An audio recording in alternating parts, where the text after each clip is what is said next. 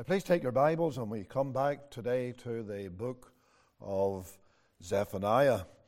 And I explained to you last time that this is the ninth of the minor prophets, and the rest of the minor prophets are those who prophesied after the exile had come to an end. I refer to Haggai, Zechariah, and Malachi, and we'll be coming to them in due course.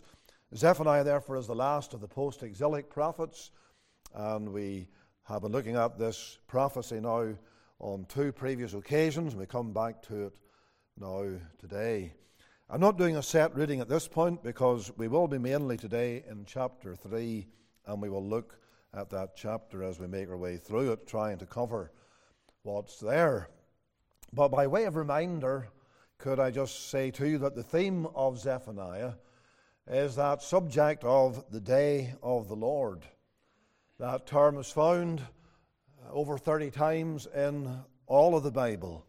It's a term that has to do with the end times, last things, matters that pertain to the realm of what is called eschatology, the doctrine of last things.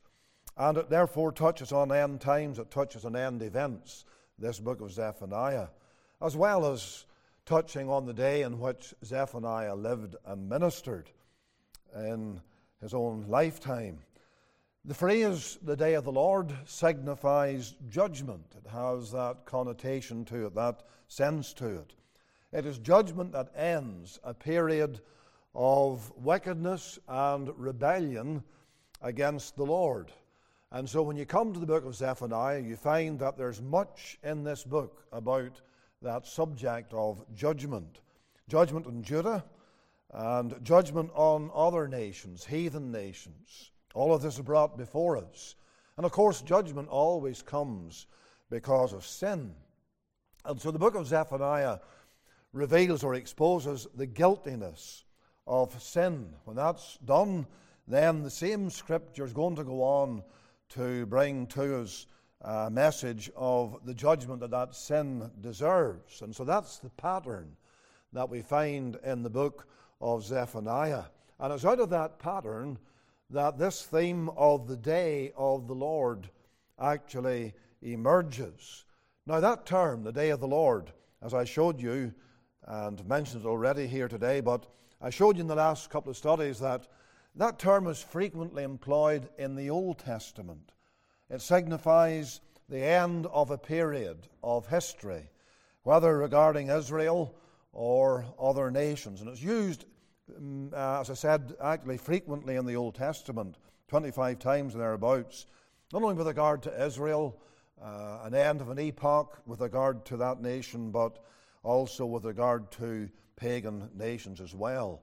And so the usage of the term develops and it's applied to the end of all things with regard to the last judgment. There will be a final judgment, as we're all aware. There will be that last judgment that will come upon the ungodly of this fallen world. And so uh, it, does relate, it does relate to the days in which these prophets lived, the day of the Lord, but it also has significance with regard to the end of all things. And the Bible in the New Testament refers to the great day of the Lord, the day of judgment itself. As I showed you, it's, it's also linked with another term, another eschatological term. That phrase, the sun, or that little clause, the sun shall be turned into darkness, and the moon into blood. And so we're familiar with those terms. And they come up in the Old Testament. That's where they have their root. But they're carried over into the New Testament and they're linked together with the phrase the day of the Lord. And so that kind of language signifies that the final judgment will bring time and opportunity as we know it to a close. You think about uh, the sun, as it says, the sun shall be turned into darkness, the moon into blood. What that means is that the purposes of these heavenly bodies, and I took you back to Genesis to show you their purposes, but the purposes of these heavenly bodies is all going to come to a close someday, and there will be an end to the need for the sun and the moon as they uh, function uh, today and have functioned down from the very time that God made all things. The Lord Himself is going to be the light of the entire universe when He comes again in all His glory.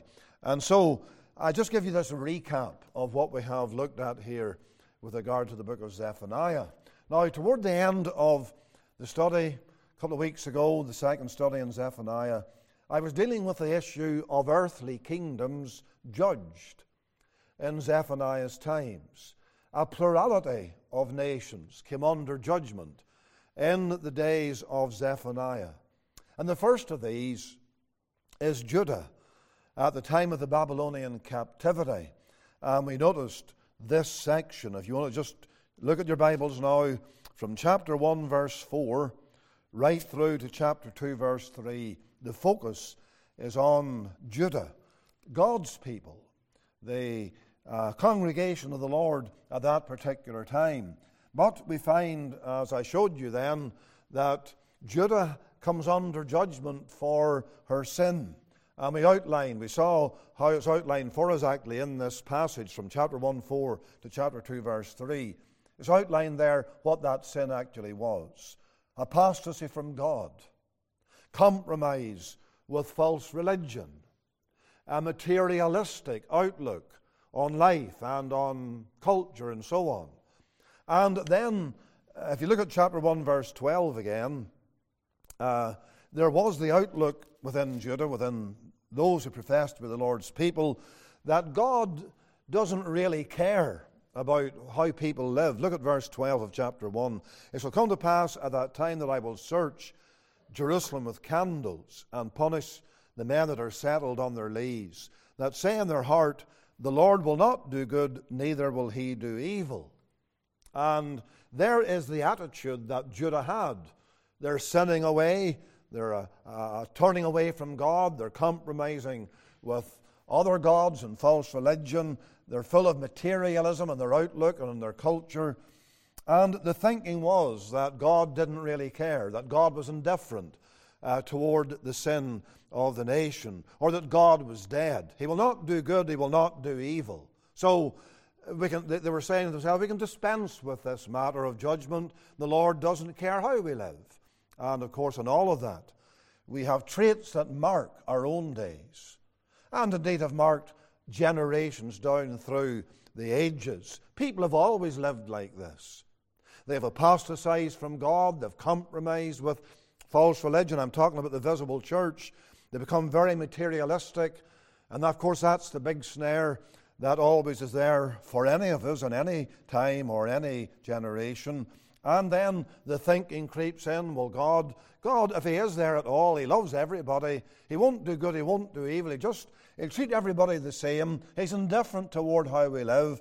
And surely uh, we believe in universalism. That's what men say. Everybody's going to be saved in the final analysis, and God wouldn't send anybody to hell. That existed in the days of Zephaniah. And therefore, how up to date is the Word of God? So that's as far as we got in the last study. I want, therefore, to take up what you have, uh, quickly scanning through uh, chapter 2 again, just to show you this. I didn't get to this in the last study. From chapter 2 and the verse number 4 through to verse number 7, we have judgment pronounced on the Philistines at the day of the Lord. Now look at chapter 2, verse 4. It says, Gaza shall be forsaken, Ashkelon a desolation they shall drive out Ashdod at the noonday, and Ekron shall be rooted up. And from verse 4 down to verse 7, that's all about the Philistines. Now, this is interesting, very interesting, because these verses signify total destruction. The places mentioned, in those, especially in verse 4, those places are the ancient dwelling places of the Philistines. But here's the point they also are indicative of modern day Palestine. Now, if you take, for example, the word Gaza, the name Gaza, you hear it all the time, don't you? In the news, uh, references to Gaza, even some of these other places that are mentioned here. And so here's the thing I want you to think about what you have in these verses has to be future. Because the Philistines, by the days of Zephaniah, had been defeated and routed and overthrown, especially in the times of David. You read the story of David, the great king of Israel, and you will find that he, he was always at war with the Philistines. And the Philistines were, uh, were essentially overcome and destroyed, and they never really came to any power again in, in Bible times after the days of David. So, when you read these verses, you have to think to yourselves, well, uh, the, the, the Philistines don't really have any power anymore when it comes to the days of Zephaniah. They don't even really exist anymore as a nation or as a kingdom. So, what does this mean? And that's what I'm saying to you. The Philistines of the Old Testament are the Palestinians of today. And they're going to come under the judgment of God, according to what Zephaniah says here. So, the judgment of the Philistines stroke the Palestinians at the day of the Lord. That's what you have in chapter 2, 4 to 7. I can only say a few things about each case here. We move on to chapter 2 from verse 8 to verse 11. And you will read there in verse 8 uh, the words of the Lord, I have heard the reproach of Moab. Now, that doesn't mean reproach heaped on Moab, but rather Moab reproaching God, reproaching God's people and the things of God. Then it says, and the revilings of the children of Ammon. And you may remember where the Moabites and the Ammonites came from. They came from that unholy um, connection between Lot and his two daughters. You read about it in Genesis. How they lay with their father, each had a son, and they became the people who are mentioned here the Moabites, the Ammonites. And yet they're spoken of here in these words. Now, it says, I've heard the reproach of Moab. Now, if you read through the Bible, you will find that the Moabites were always reproaching God and reproaching truth and reproaching the things of God. Then it says, the revilings of the children of Ammon. And again, it is active, it's not passive. It's not that the Ammonites were being reviled by somebody else, it's the Ammonites are reviling God, just like the Moabites reviling and reproaching God and pouring scorn upon the things of God. Read on in verse 8. Whereby they have reproached my people. There you have it. And so the reproach and the reviling in verse 8 with regard to Moab and Ammon is the pouring out of scorn and so forth upon the Lord, upon his people, upon his cause. And so we have here in, in these verses, 8 through to 11, the proud way in which God's enemies reviled him and his cause. But you see, it all comes to nothing. As you read on here, you'll find that uh, great judgment comes on the Moabites and upon the Ammonites. And you can read the verses yourselves. I, I don't want to take time to do that this morning, but I want you to read them yourselves. But just something to draw to your attention. Look at verse 8 at the word Ammon. That name is the counterpart of Amman, which is the capital of Jordan today. So you might wonder where the Moabites actually were seated or where they lived. They lived across on the eastern side of Jordan in what today is called, I mean, the River Jordan, in the land that is today called Jordan. And the capital of Jordan today is Amman. And it's the very same word as the word Ammon in the Hebrew language, the Arabic even. And so, turn to Daniel 11 and verse number 41. Daniel 11 and verse number 41. Now, I, I can't uh, say much here because of time, but uh, if you cast your mind back when we, when we did the study on Daniel, I preached through Daniel a few years ago, and Chapter 11, a major part of it at least, is all about the final Antichrist, the man of sin. There's no doubt about that. All schools of thought that are orthodox will agree in that. And so we come here to verse 41, and it says, He shall enter into the glorious land. And the glorious land is the Holy Land, God's land. And many countries shall be overthrown. But notice this But these shall escape out of his hand, even Edom and Moab and the chief of the children of Ammon. Just notice Moab and Ammon are mentioned here, and it actually says they will escape the ravages that the Antichrist will bring on the Middle East. But yet, Zephaniah shows us they're going to be destroyed. And so Zephaniah 4, sorry, Zephaniah 2, verse 8 to 11 brings us to the day of the Lord with regard to judgment on Moab and Ammon. They may escape, they will escape what comes upon others in end times. And yet, their doom under the hand of God is sure. It's going to fall, it's going to come. Chapter 2, 12 to 15. You've got the Ethiopians and the Assyrians in that passage. Verse number 12 Ye Ethiopians, also ye shall be slain by the sword. And he will stretch out his hand against the north and destroy Assyria, and will make Nineveh a desolation and dry like a wilderness. Now, those nations came under judgment in ancient times, and what you have in these verses 12 to 15 is really typical points to what will come again uh, in the end times, in the day of the Lord, when there will be utter destruction of the enemies of Christ at the time of the end, at the day of the Lord. And so, what you have here, what happened to the Ethiopians and to Assyria, is going, or is actually stands in Scripture as a portrayal of what will happen toward the end of time. But look at verse number 15 for a moment, the final verse regarding Ethiopia and Assyria. Verse 15 says, This is the rejoicing city that dwelt carelessly, that said in her heart, I am, and there is none beside me. How is she become a desolation, a place for beasts to lie down in? Every one that passeth by her shall hiss and wag his hand. That signifies total destruction. But what you have in verse 15 is a reference to the carelessness of Nineveh. We dealt with this uh, matter of Nineveh being destroyed in earlier studies here in these minor prophets.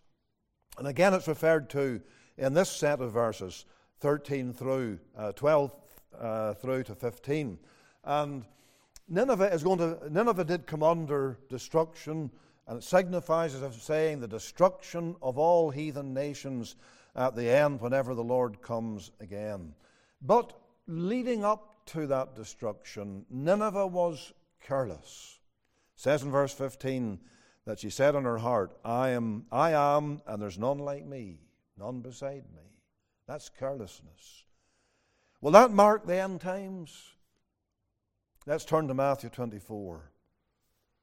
Matthew 24, verse number 37. And we find that it surely will.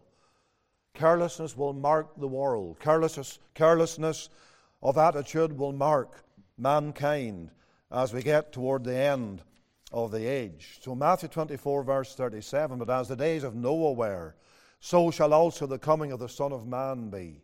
For as in the days that were before the flood, they were eating and drinking, marrying and giving in marriage until the day that Noah entered into the ark and knew not until the flood came and took them all away. So shall also the coming of the Son of Man be. What marked Noah's day? Carelessness. As it says here, eating, drinking, marrying, and giving in marriage. Now, there's nothing wrong with eating and drinking in terms of sustaining your body. And there's nothing wrong with marrying or giving in marriage, taking those basic matters of life. But what these verses are really saying is this is all that people live for eating and drinking, and thinking that life's never going to come to an end.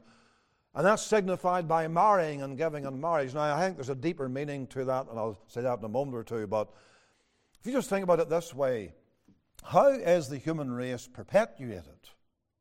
It's perpetuated through marriage. Well, I know that marriage is uh, very much abandoned, and we're aware of this, and people live in fornication, people cohabit, just taking male and female, and children are born uh, and so on. But ordinarily, essentially, the human race is perpetuated by the union of male and female. Of course, that shows the ridiculous thing that sodomy is, because you can't have the perpetuation of the human race through sodomy. It's just not possible. But anyway, that's the thought here. As I said, there may be a deeper meaning, and I believe there actually is. What happened in the days of Noah? The sons of Shem married the daughters of the world. That was the church mingling with the world. Uh, God forbid that. That was an unholy alliance. The believer marrying the unbeliever. You'll find that in Genesis 6. And I, I, I am of the opinion that that's also in view here. In other words, carelessness, even with regard to the Lord's people doesn't it say in Matthew 24, a little earlier, that the love of many shall wax cold? And so God is showing that toward the end of time, just as Nineveh was marked by carelessness. It actually says it there in Zephaniah 2:15. This is the rejoicing city that dwelt carelessly, saying in her heart, I am, there's nobody like us the Ninevites, and then suddenly they're swept away. That's the way it's going to be at the end of time. The world of the ungodly, utterly careless of spiritual life, utterly careless with regard to uh, death and eternity, thinking all goes on perpetually and indefinitely, and there's no end to it. And as they're saying to themselves those very things, God will intervene, Christ will come, 1 Thessalonians 5, when they're saying peace and safety, then sudden destruction shall come upon them, and they shall not escape. And so these things are clearly set forth. And what happened in this context here of Zephaniah 2, uh, these particular verses, from verse 12 to verse 15, is going to take place again with regard to the judgment and the destruction of earthly nations. And so what a very vivid presentation we have in Zephaniah 2 of the day of the Lord and the judgment that it will bring upon the nations of the earth when the Lord comes again in all of his glory, when the day of the Lord dawns. But then move into chapter 3. Because chapter 3 brings us back to Judah and back to those who profess to be the Lord's people.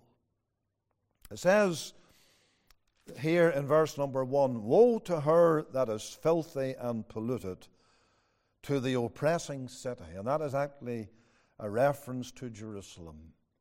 At the time when the captivity came, she was filthy, she was polluted, she's called an oppressing city. Why? Because she oppressed the servants of God. Who lived, who ministered at that time? Well, the man who stands out as the prophet of God in those days is Jeremiah. And Jeremiah was oppressed and he was persecuted over and over again. But uh, there were others, undoubtedly, who were with him in those days, others of the remnant of God's people. And Jerusalem had sunk to such a, a depth of filthiness and pollution and apostasy that she persecuted men like Jeremiah. She was an oppressing city. And Jerusalem comes back into view. This is interesting because that's who's in view in chapter 1, as we saw, into chapter 2.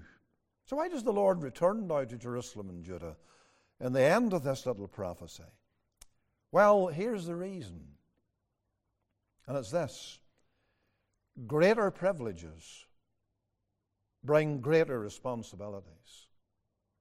Jerusalem had been privileged over and over again, generation after generation. God kept sending his prophets.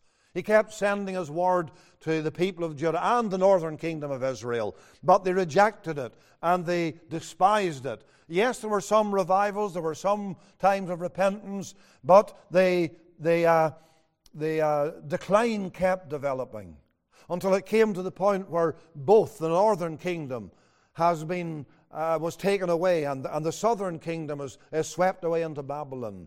And so, uh, this is what I'm saying here. God comes back to Judah and Jerusalem in chapter 3 because greater privileges bring greater responsibilities. Isn't that true?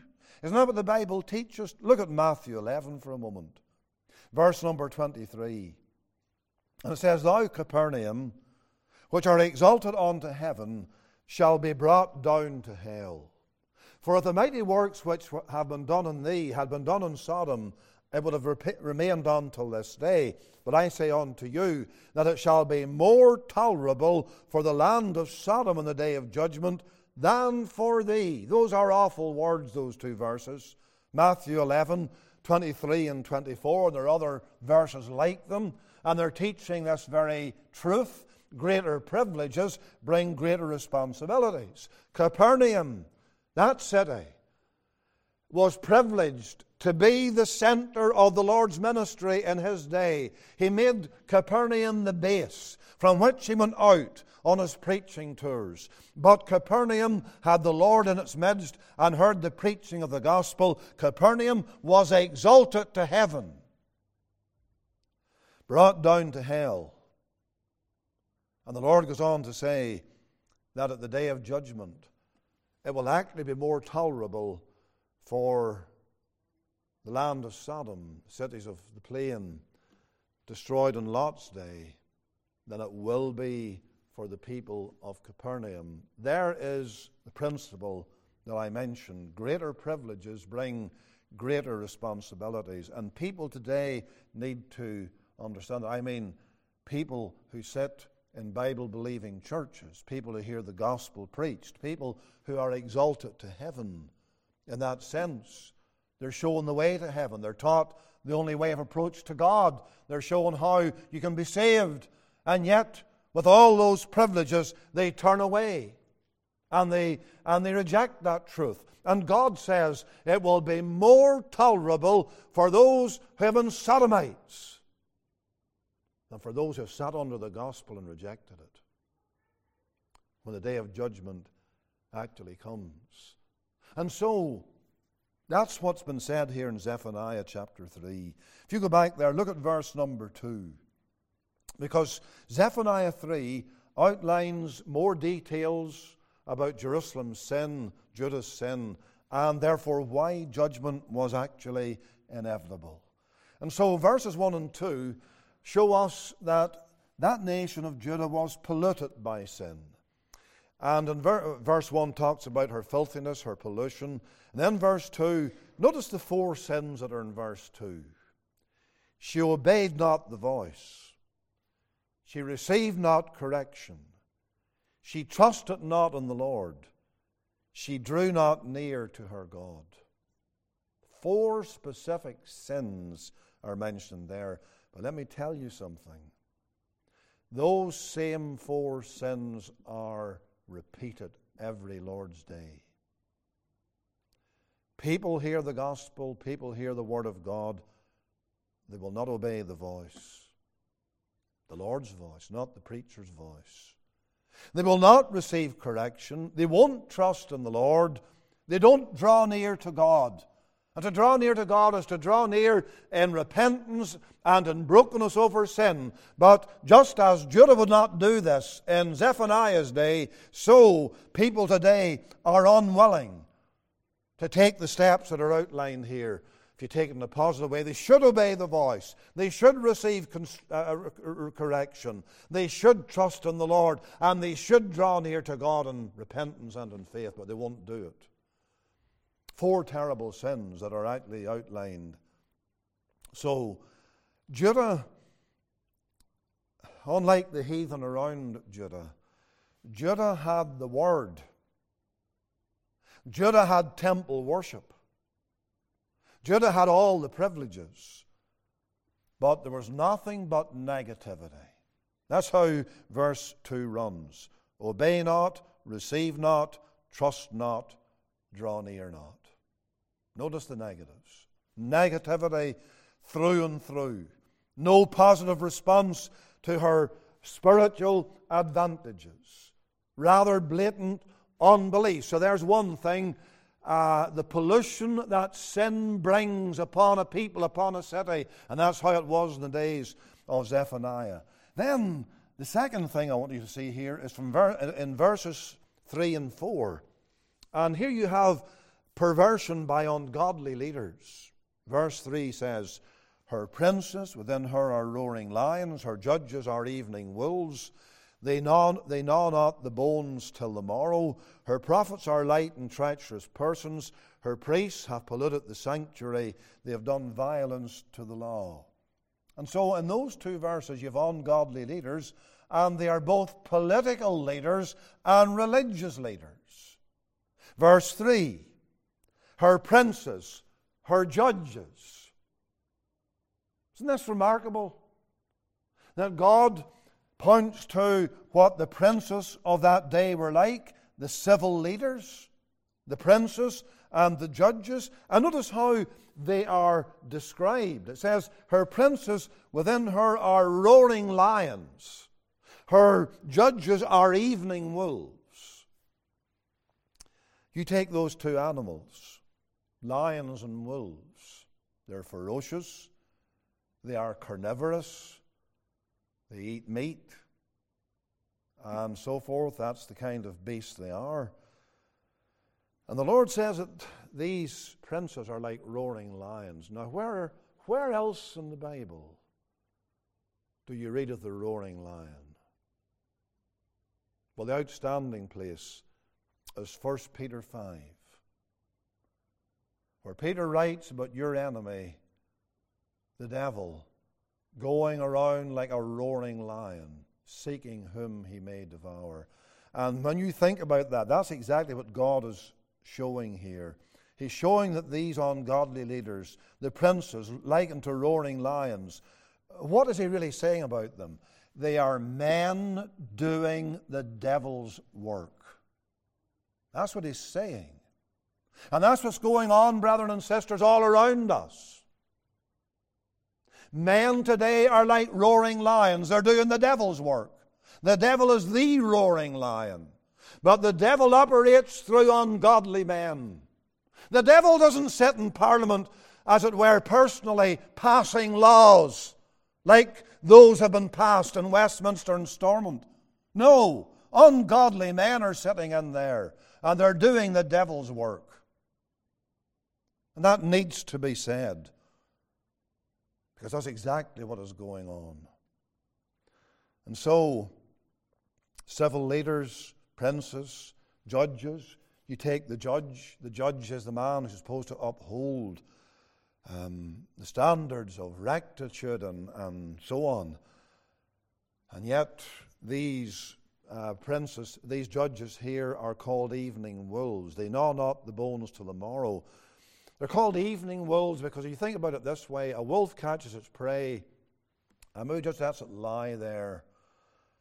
And then the next morning it just lies and gnaws away at the bones. And that's what wolves do. They catch and they drag things to their dens, and, and I suppose many wild animals do. And then on the morning, the next day, the, the carcass is there and they tear it apart and they, they gnaw on the bones. It's very graphic language. And yet God's talking here about men. Those who are judges, who are supposed to rule with rectitude and decency and morality and and yet they won't do that. They're evening wolves. They, they like to get the bones that have been put in place by former generations of good men and good leaders, and they rip things apart, and then they gnaw on the bones if, well, we're, we're just doing it away with it all. We're changing things. You see how the Bible's so up to date? This was going on in Judah. This is going on in the Western world in the United Kingdom, America, across Europe.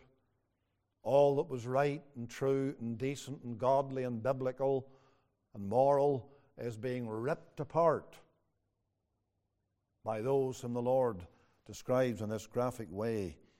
And then the prophets, verse 4. Verses 3 and 4 go together. These are the ungodly leaders. On one hand, the civil leaders, the princes and the judges. On the other hand, the prophets and the priests, in verse number 4. It says, Her prophets are light and treacherous persons. Now, when it says her prophets are light, it doesn't mean that these prophets were giving spiritual light. It is using the word light in another way. It's using the word light in the sense of they don't really amount to much. In other words, they're light in the sense that they're shallow, that there's no spiritual depth to them, or what they have to say. And then the, the, the priests, and it goes on to say that they are that the, the prophets are light and also treacherous. So if, if you get a ministry, for example, where it's all light and frothy and bubbly, that's what God's talking about here. You know what it is? It's a, an effort to make people feel good, make them feel that there's nothing wrong in their lives and they don't really sin and, and, and, they, and they can live as they please, just like the world, and don't worry about it. All will be well. That's what God's talking about here. Because that's exactly what the false prophets were saying in Zephaniah's day. There's no depth to their message. You see, my dear friend, there's no depth to a message where there is no warning of the wrath to come, where there's no exposure of sin, where there's no revelation made of where people are wrong in their lives. There's no depth to that message. It's light. It's only light that's treacherous because it's a bundle of lies. And people are being betrayed with regard to the well being of their souls. And then it mentions the priests. Her priests have polluted the sanctuary. They've done violence to the law. Now, just think about that because what the Lord is saying there is the priests have profaned the sanctuary or polluted the sanctuary. What is the sanctuary especially? That's where the sacrifices were offered. That's what's in view here. These priests polluted the sanctuary of God, maybe offering up uh, sacrifices to idols or false gods. We're not exactly sure what was going on, but they were profaning the sanctuary or polluting it. And what they're really doing, therefore, was in a typical way, they were attacking Christ and his sacrifice.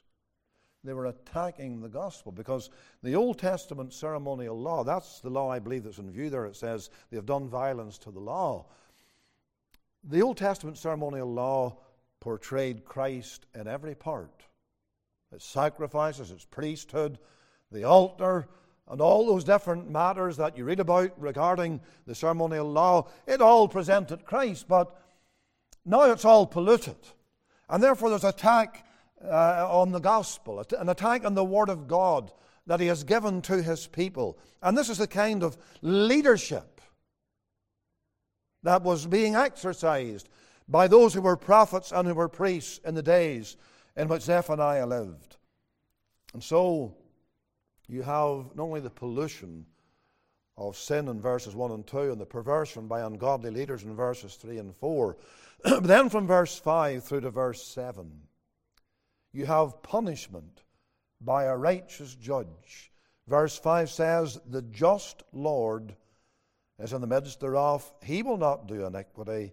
Every morning doth he bring his judgment to light. He faileth not, but the unjust knoweth no shame. And on and on it goes down through to verse number seven. And the thrust of these verses is that the sin of both the people and the leaders of Judah stands in stark contrast to the administration of God's just or righteous punishment for sin. So look at verse 8 and see how this comes out. Therefore, wait ye upon me, saith the Lord, until the day that I rise up to the prey.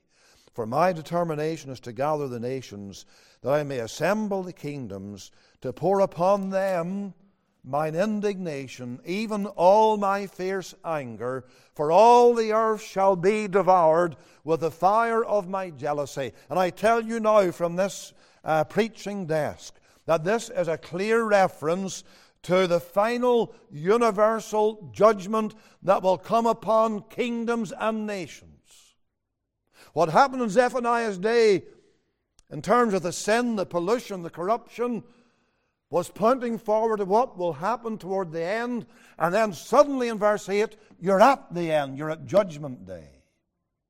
You can't read verse, 8, verse 11, or sorry, verse 8 and not see that.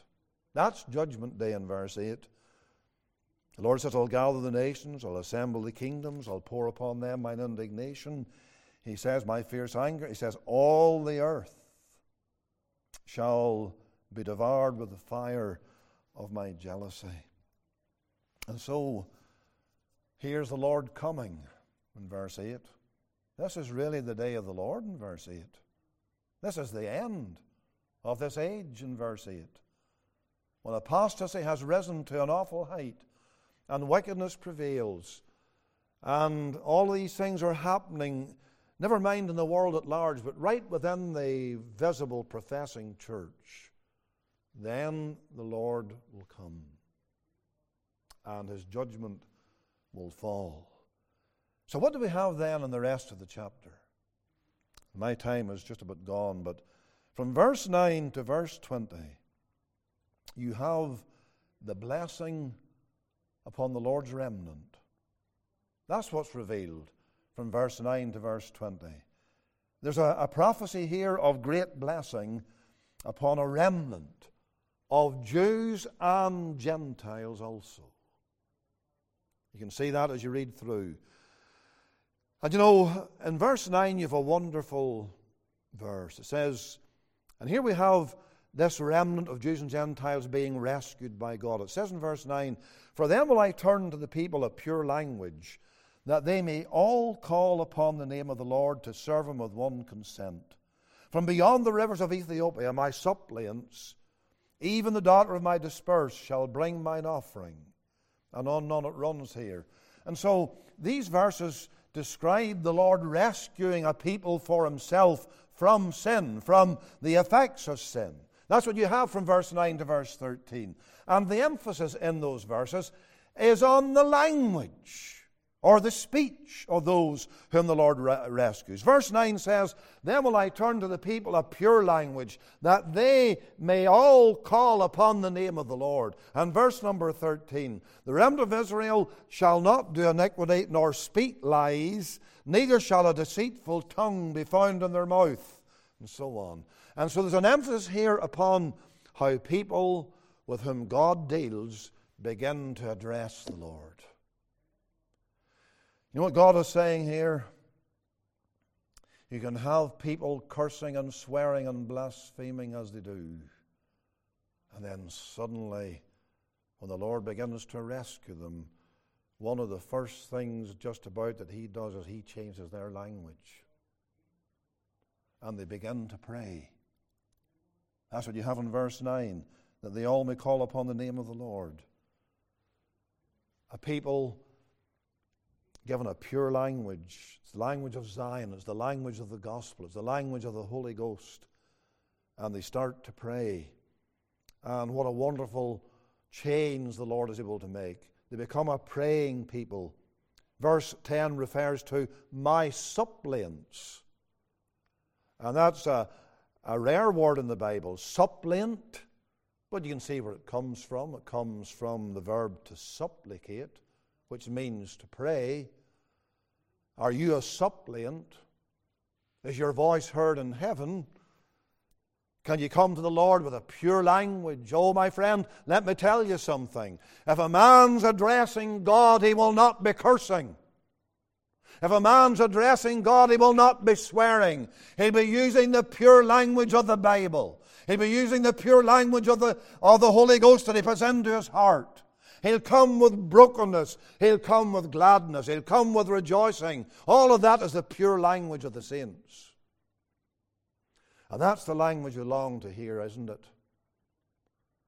You know, a society keeps on declining, the language gets worse and worse and worse. And there's no change to that until God changes people's hearts.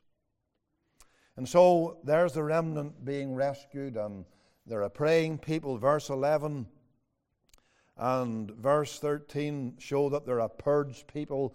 Verse 11 says, That day shalt thou not be ashamed for all thy doings, wherein thou hast transgressed against me. For then I will take away out of the midst of thee them that rejoice in thy pride, and thou shalt be no more haughty because of my holy mountain. God purges away pride. Verse number 13. Uh, it says there, the remnant of Israel shall no more shall not do iniquity nor speak lies, a deceitful tongue not be found in their mouth, and so on and so on. The Lord not only creates a praying people, but they're a purged people, purged from pride and lying and deceitfulness and all those marks that are upon the ungodly.